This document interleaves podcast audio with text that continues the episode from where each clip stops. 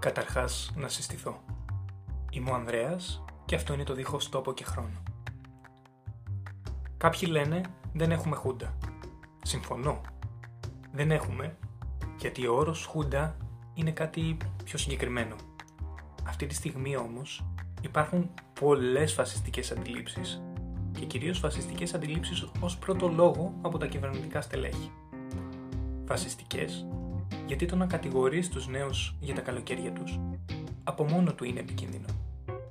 Πώς κατηγορείς δηλαδή κάποιον λόγω νεότητας; Πώς γίνεται να κατηγορήσεις κάποια ιδιότητα και όχι κάποια πολιτική στάση; Αν με τόση ευκολία σήμερα κατηγορείς κάποιον επειδή έτυχε να είναι 20 με 30 χρονών αυτή την περίοδο, αύριο θα σου είναι εύκολο να το κάνεις για οποιονδήποτε που δεν σου μοιάζει. Ή τέλος πάντων για οποιοδήποτε θεωρείς ότι δεν σου χρειάζεται. Ας γίνει αντιληπτό ότι το να κρίνει μια κυβέρνηση κάποιον για μια ιδιότητα, ας πούμε νέος, γέρος, και όχι για την πολιτική του τοποθέτηση, είναι εξαιρετικά αντιδημοκρατικό.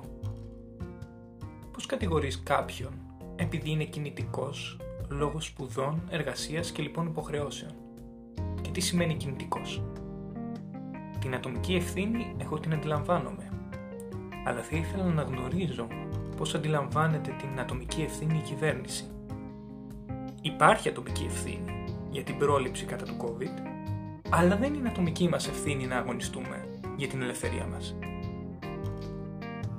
Η ζωή χωρίς ελευθερία είναι σαν σώμα χωρίς ψυχή. Αυτό που ζούμε τώρα το έχουμε ξαναζήσει και θα το ξαναζήσουμε με άλλο όνομα, άλλα πρόσωπα, σε αυτό μπορεί και όχι, αλλά με ίδια πάγια τακτική. Τη μείωση των ελευθεριών. Γιατί όπως και να το κάνουμε, το να αφήσεις ένα στεφάνι με τη συνοδεία ενστόλου, ναι, είναι μείωση ελευθερίας. Οτιδήποτε κι αν γίνεται με τη συνοδεία ενστόλου σου αφαιρεί την ελευθερία. Όπως και να το κάνουμε δηλαδή, δεν γίνεται να κάνουμε απλά πράγματα και να αισθανόμαστε πίεση από τα κατά τα άλλα όργανα της τάξης.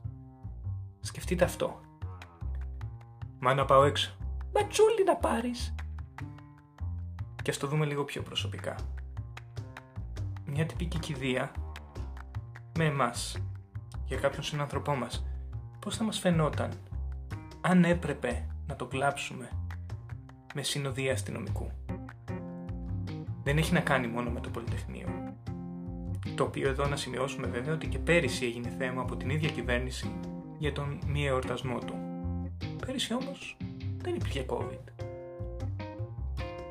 Έχει να κάνει με το ότι σήμερα είναι το Πολυτεχνείο, αύριο είναι οι συντάξεις. Μεθαύριο, το σημερινό μήνυμα της κυβέρνησης στο Viber έλεγε για σεβασμό στη δημόσια υγεία, σεβασμό στους συμπολίτες μας, Σεβασμό στους γιατρούς και στους νοσηλευτές. Ποιο σεβασμό; Σε ποιους πολίτες έχει δείξει σεβασμό η κυβέρνηση; Στα παιδιά που κάθονταν σε παγκάκι και τους πέρασαν αυτόφορο.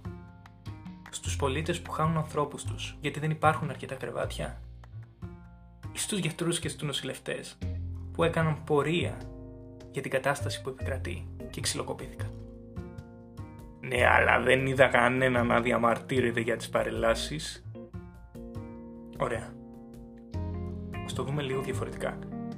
Η παρέλαση της 28ης. Συμφωνώ, θα έπρεπε να γίνει.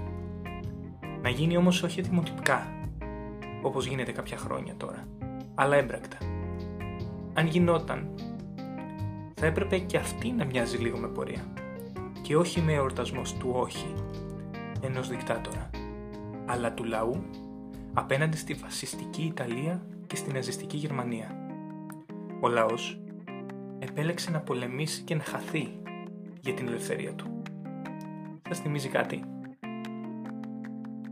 Αν οι ελευθερίες καταπατώνται, αν δεν έχει σημασία η ελευθερία κάποιου, δεν έχει σημασία αν γίνεται από ξένο ή κυβερνητικός τέλεχος η ελευθερία δεν είναι μία καινή λέξη.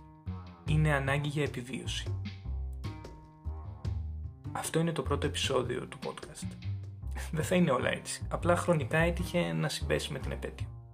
Και ήθελα να πάρω θέση γι' αυτό. Ίσως επειδή είμαι ένας νέος κάτω των 30 που νιώθω να βάλουμε καθημερινά από κριτική και επίθεση, επειδή απλά είμαι νέος. Πρέπει όλοι να θέλουμε να πάρουμε θέση. Όποιος δεν παίρνει θέση είναι και αυτός επικίνδυνος.